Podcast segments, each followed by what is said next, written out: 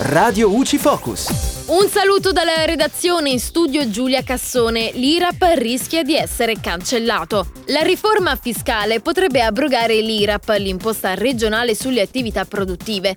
L'idea sarebbe quella di far diventare l'imposta un'addizionale della tassazione delle imposte sul reddito. In questo modo si otterrebbe una netta semplificazione del sistema.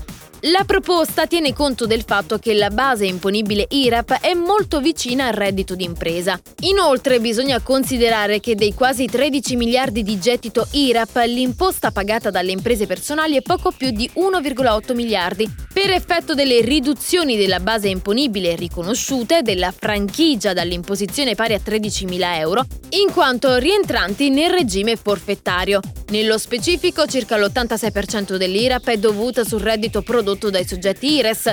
Secondo queste prime ipotesi, la trasformazione dell'IRAP in una imposta addizionale all'IRES determinerebbe una riduzione della pressione fiscale delle imprese personali e una forte riduzione di oneri amministrativi per le imprese soggette all'IRES.